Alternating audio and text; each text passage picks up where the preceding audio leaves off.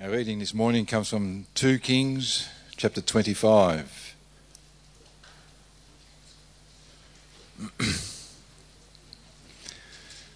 A time of trouble for the nation of Judah. and in the ninth year of his reign, in the tenth month, on the tenth day of the month, Nebuchadnezzar, king of Babylon, came with all his army against Jerusalem and laid siege to it.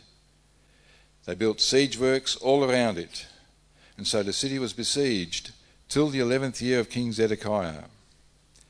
And by the ninth day of the fourth month, the famine was so severe in the city, there was no food for the people of the land.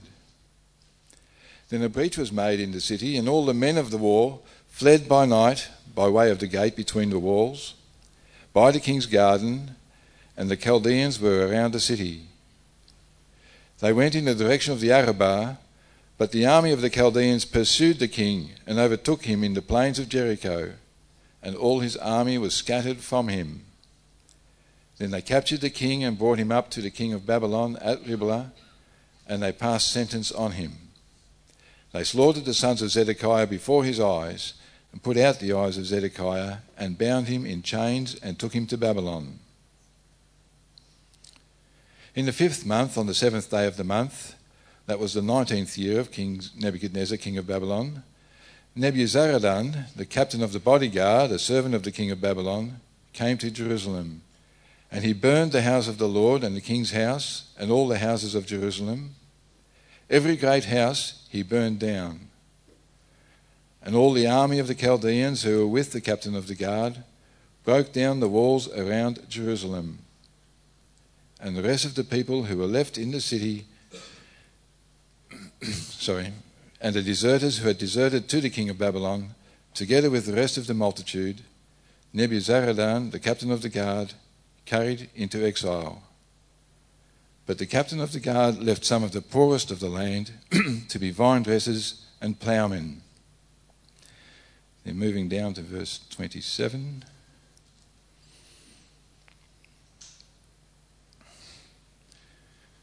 Then in the thirty seventh year of the exile of Jehoiakim, king of Judah, in the twelfth month, on the twenty seventh day of the month, Evil-Merodach, king of Babylon, in the year that he began to reign, graciously freed Jehoiakim, king of Judah, from prison. And he spoke kindly to him and gave him a seat above the seat of the kings who were with him in Babylon.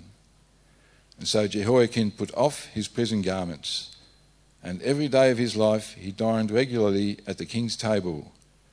And for his allowance, a regular allowance was given him by the king according to his daily needs as long as he lived. So far, this reading.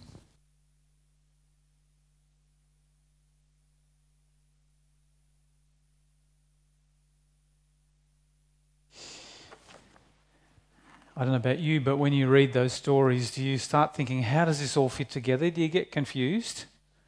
Like there's this king, there's that king, there's besieging, there's eyes gouged out, there's people killed, there's, you know, I know, you have to read it a few times, don't you? You have to think, what's going on here? And there is a bit of history, and I'm, I'm going to give you a little bit of a context for that in a minute when we get down to it. So hang in there, and um, You'll see where we're going this morning. We're talking this morning, we're beginning a new series called Waiting. Um, and this is our Advent series leading us up to Christmas. And, um, and as we reflect on how um, God's people waited for the Messiah, we're also wanting to set our hearts and pray that God aligns our hearts so that we wait in expectation um, for uh, the King to come. And for today, the, the theme is waiting for a king. We're waiting for a king. We're three point, I was, I was just thinking this morning, we're 3.5 weeks out from Christmas. Anyone else got that on their calendar? Probably we're looking at carols now. Does that freak you out? 3.5 weeks, three weeks to Christmas. Do you have heaps to do? Your calendar's really full? And there's stacks of things on like every night of the week. I'm hearing people say, oh, I'm out every night of the week. And I'm hearing myself say that. Anyone else doing that? Or you're just looking at me thinking, that's quiet as. Got nothing on. Come and see me after. I've got some things you can do for me then. They call this the crazy season, and it just seems to get more amped up every year.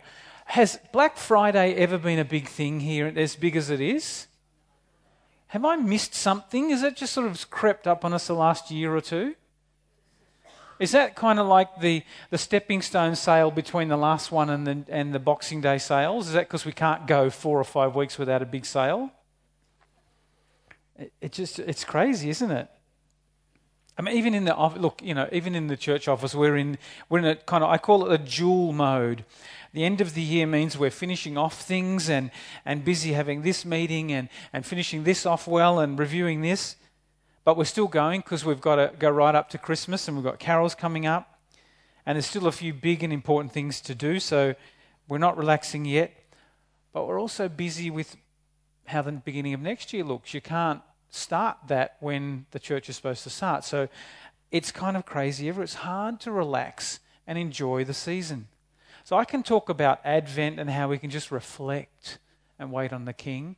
And how many of you thinking, I don't have time to do that? I don't have headspace to do that. It's really hard to relax when there's so much stuff happening. Well, this is the first week of Advent, and all the busyness and all those things I've just been speaking of can almost rob Advent of its beauty and just steal away the meaning of Advent. Now, I confess, you know, I don't go through the week thinking Advent, do you? This would be yes and this would be no, you know. I don't either. And, and it's because of all the stuff in my life and all the things that, that the world says I need to be busy with, it kind of almost steals away that beauty or meaning of Advent. Because our focus is drawn away from rest. Our focus is drawn away from expectation uh, of Christmas and Advent by all that sort of stuff. We say things like, you know, have you ever had anyone sort of say, I'm just so busy. This Christmas season is so busy. You know, I'm really hoping that next year I can do this better. Has anyone ever said, have you ever said that to someone? Or next year, Christmas won't be so crazy, or words to that effect. Yet each year it seems to get even bigger. And it can be hard to do Christmas living in a crazy world. Yesterday in London, another couple of people killed, and things going on all the time. It's like there is no time for Christmas. That's why it's so appropriate for us to start Advent with a focus on hope.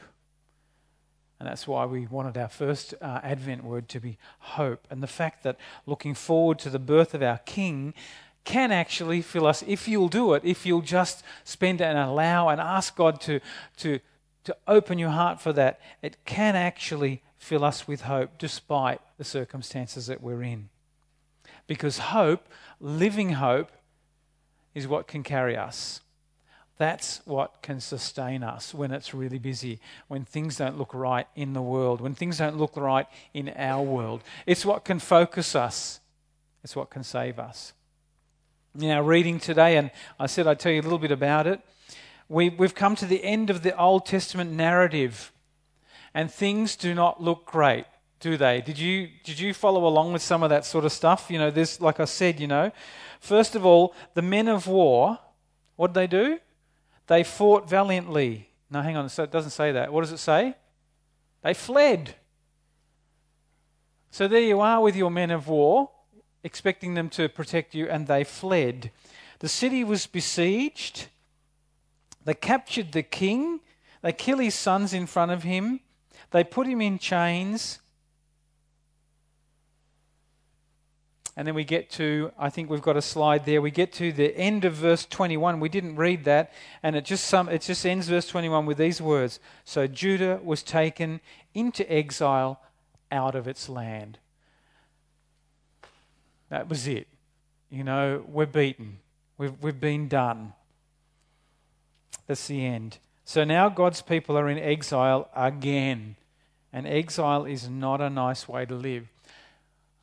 You've got two kings here. You've got uh, Jehoiakim. If you read a little bit earlier, you'll see that Jehoiakim was the valid king. He wasn't a good king, but he was the valid king of Israel. But he was taken captive in, verse, in chapter 24. He was taken captive by um, Nebuchadnezzar. And Nebuchadnezzar inserted Zedekiah, who happened to be the nephew of Jehoiakim, follow me here, put him in as the puppet king because he was kind of, Nebuchadnezzar figured he could pull him strings and, and he could be the king of God's people. And, um, but he was evil. Not only was evil towards God, but then he rebels against Nebuchadnezzar. Nebuchadnezzar says, Well, this wasn't the idea.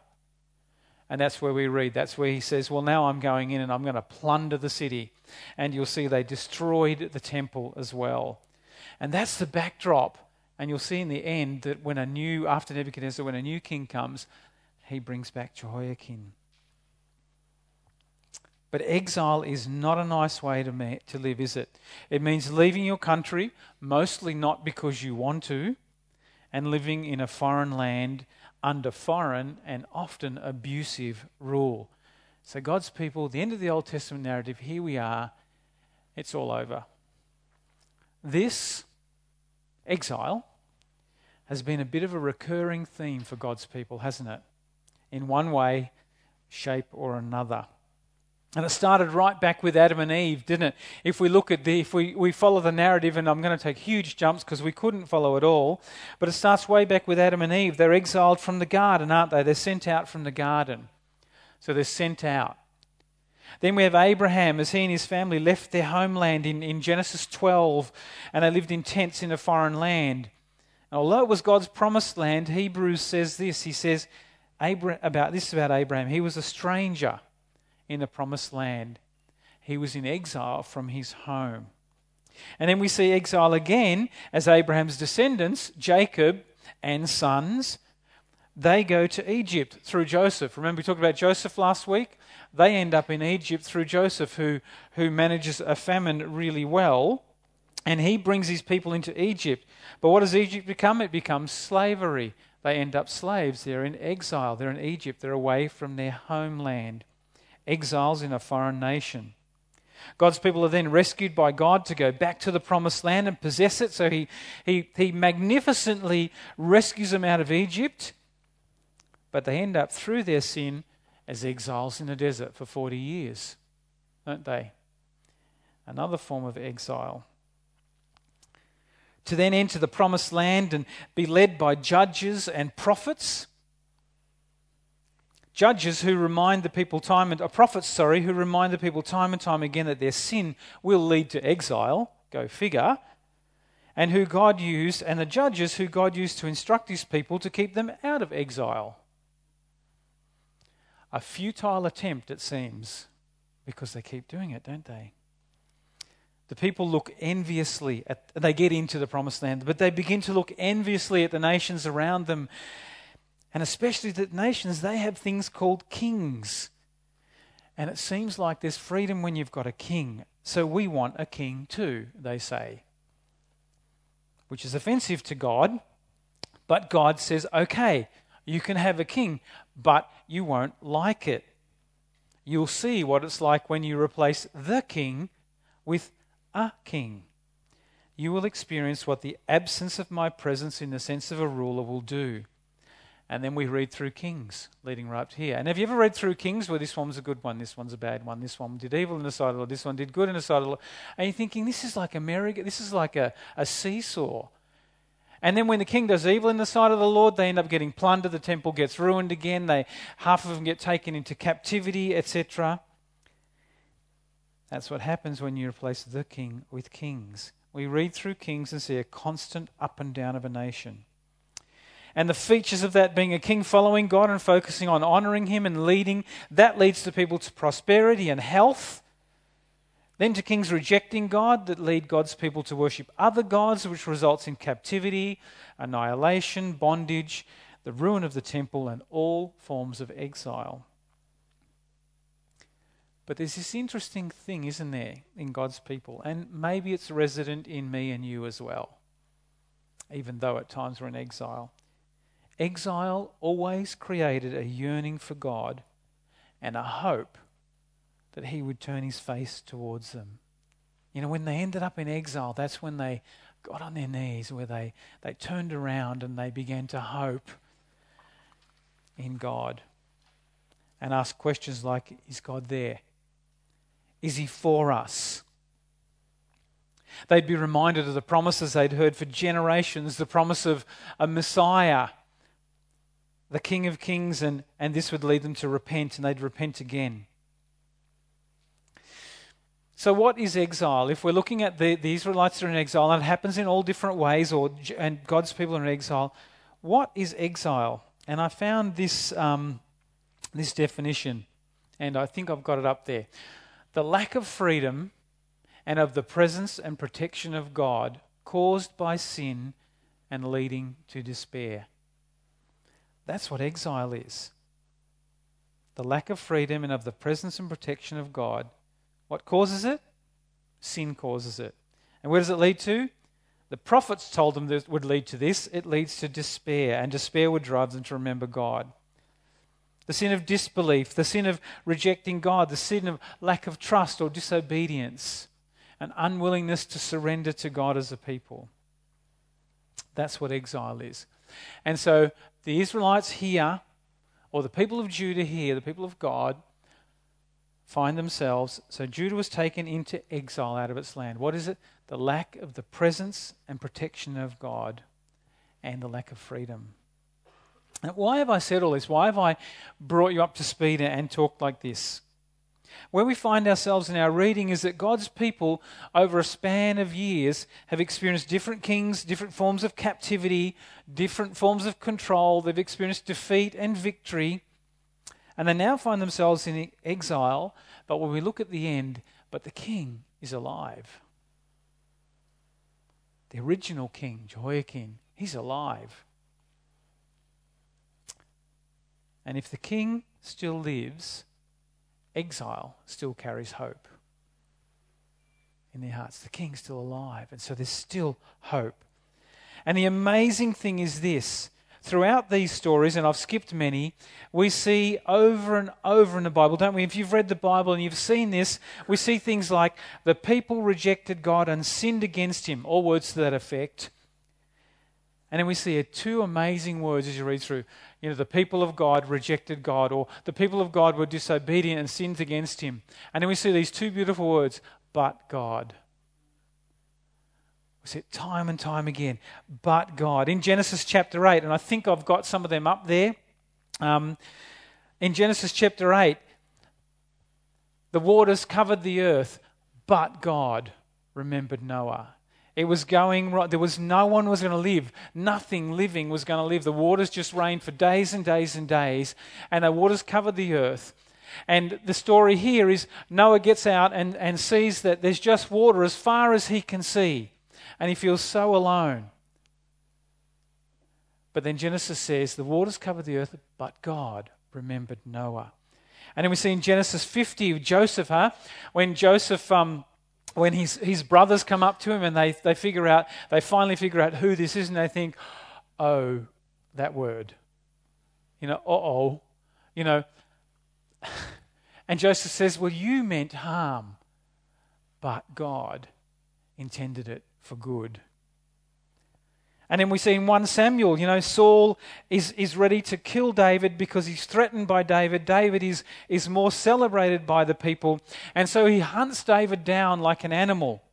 And in 1 Samuel it says, Saul searched for David, but God did not give David into his hands. And in the beginning of Kings, in one chapter, in, in one Kings, we, in one Kings five, we're talking. You know, it talks about Solomon, and um, there it says, "But God had given them rest on every side." They're talking about Israel, and so time and time again, we see things like the people did this or they disobeyed, but God, He's never not there, and there's so many more. The hope the people of God had, even in exile was but God. Could he? Would he? Would he do it again? Their circumstances were bad, their sin was atrocious, their freedom, not for the first time, was taken. But we see at the end there, but the king was alive, and this was hope. The only hope in exile is the life of a king and him being alive. And for this, for them, this pointed to another potential but God moment. Would there be a but God? We're in exile. The temple is ruined. Would there be another but God moment? and for their king to come and free them, well, that was worth waiting for. So we're at the end of the narrative of God's people. The king is alive, but we're in exile. But the king is alive. So there's hope, even if we're in exile. This was to go on for 400 years for, for God's people, wasn't it? And we all know that. In that time, in those 400 years, they would be released from Babylon. If you read some books and some, and some information in between, you know that they would be released from Babylon, but they would still only be a puppet nation ruled by the Persian Empire. So they were allowed to exist within other empires, ruled by the Persians. The book of Esther, you'll find that's right in the middle of that. They're not their own nation, they're ruled by a Persian king, but they're recognized as Jews. They would have a temple but it was nowhere near the glory of David's. It was just a little small building, which was the Jews' worship building. They wouldn't be free to be their own nation. There were no prophets, there was no word from God. It was silent for 400 years of waiting in hope for the king to come, the Messiah that was spoken about, the stories and the families. The Messiah is coming who would liberate his people Things were not good, but God echoed in their hearts and stories. They knew the promise, they knew the covenant of God. They knew that the line of the Davidic kings would go on, and that gave them eternal hope. So all is not lost. I started thinking about myself, and I wanted to ask how would you do waiting and hoping for 400 years? I can't even rem- I can't even imagine I waited for the patience of dial-up internet. Anyone remember that noise as we waiting, you know, and then watching the page load? Am I sounding really old now? You guys are thinking, what? I saw a clip the other day where they got these two boys, these two teenage boys, and they popped them in front of one of these. Who, who remembers the phone where you had to do the numbers like that? They had no idea what to do with it. They're trying to. How would you go waiting for 400 years?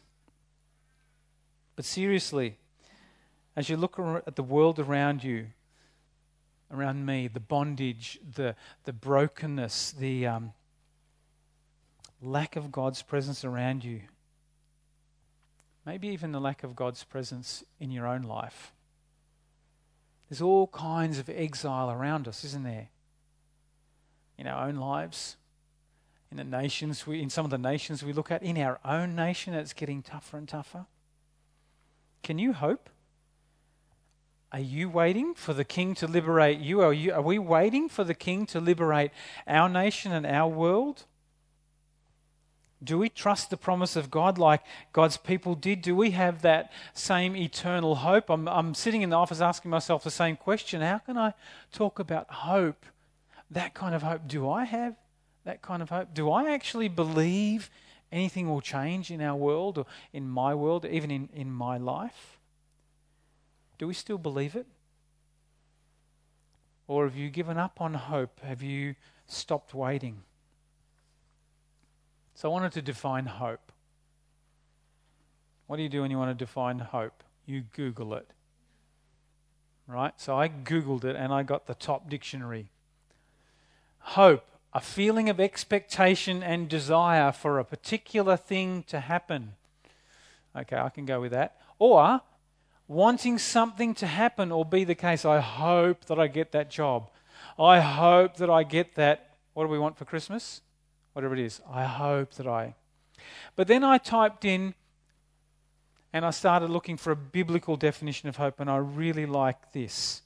Here's a biblical definition. I've got it down there too, I think. The confident expectation of what God has promised. And here's the kicker which has its strength in his faithfulness. So it's all God. Hope is all God. It's this confident hope in what God has promised, but I don't have to do anything because even that has its strength in his faithfulness. It's all him. Now that's hope. And so I'm sitting there thinking, do I still have hope? And it's a moot point because it's in God. I've got to tap into the hope that only God can build in my heart. If I look at my own life, if I look at the world around me, it's hard for me to think of the King coming. But the confidence we have living on this side of the cross is that God has already done it. God has already completed. It. Hope is already done. It's written in heaven. It's done, and it's all has its strength in His faithfulness. It's going to happen because He's God.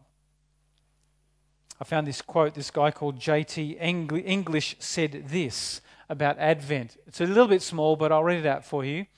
The good news of Advent is that our King came, and our King is coming. See that? Our King came, and our King is coming. Your exile is not going to last forever.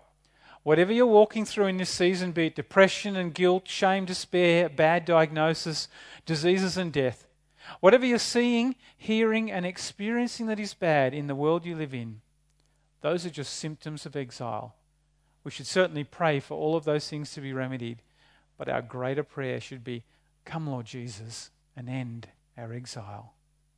Because that's hope. The King is coming. So, what does it mean for us in light of the cross to live knowing that our King came and our King is coming? Does it lead us to pray that prayer? Do you pray, Come, Lord Jesus, and end our exile? Do you recognize the exile that we live in or that you live in and long for the King?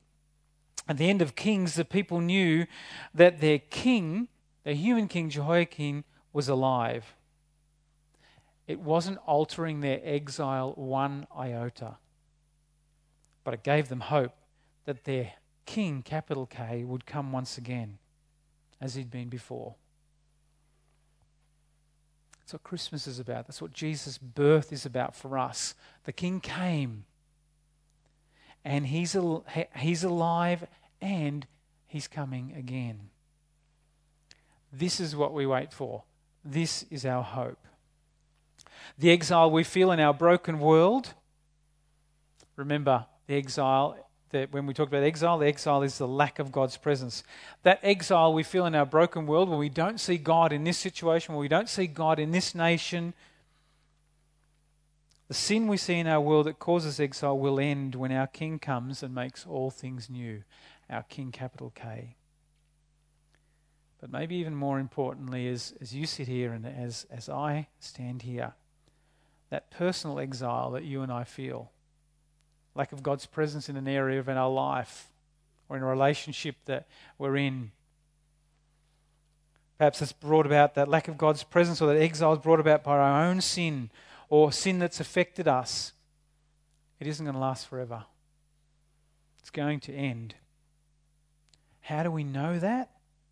How do we know that it'll end and that we'll be with our King in freedom? Because just like the people of the Old Testament, when they were confronted by brokenness and despair, they remembered those two words, didn't they? But God. We have many but God promises to remember too. Have a look with me. I've got some of them for you because they are really great. Have a look at this Romans 5. These are promises for us. Romans 5, verse 7 and 8.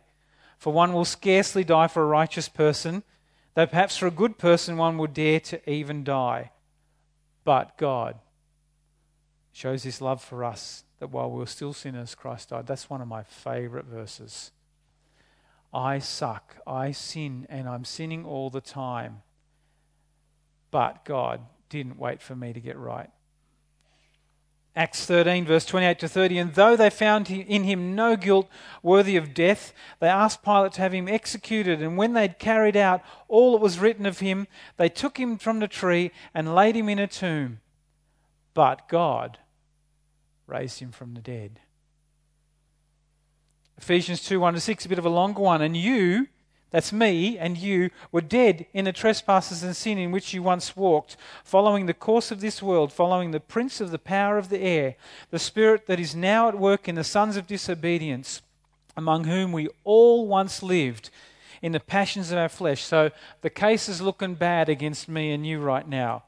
carrying out the desires of the body and the mind, we were by nature children of wrath, like the rest of mankind. And what's the next two words?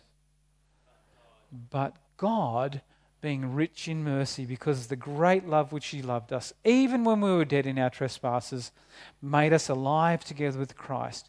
By grace, you've been saved and raised up with Him, and seated us, and He seated us, and seated with him in the heavenly places in Christ Jesus. You want one more? Ephesians 2 12 to 13. Remember that you were at that time separated from Christ. That's exile, remember?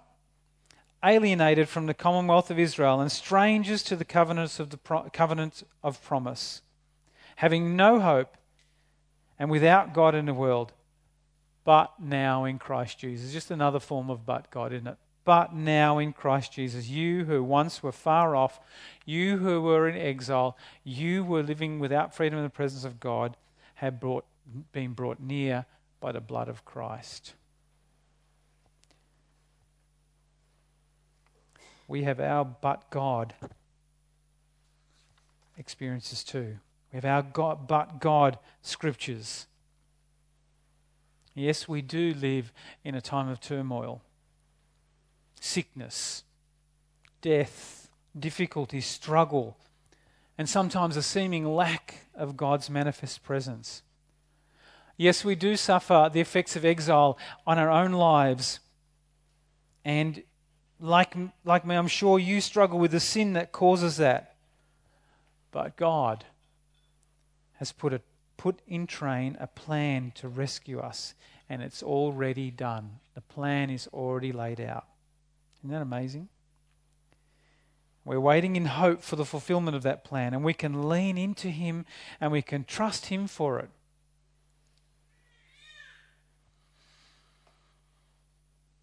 As you enter into this time of Advent, and I encourage you to try to, to do that these next few weeks. And as you consider Christmas and the birth of Christ, let that hope rise above all the other things, the busyness and, and the things that would draw you away from it. Let hope rise so that this season brings with it hope. And then you can celebrate the fact that the King's alive. And if the King still lives, even exile is filled with hope. Come, Lord Jesus, and end our exile. Let that be your prayer.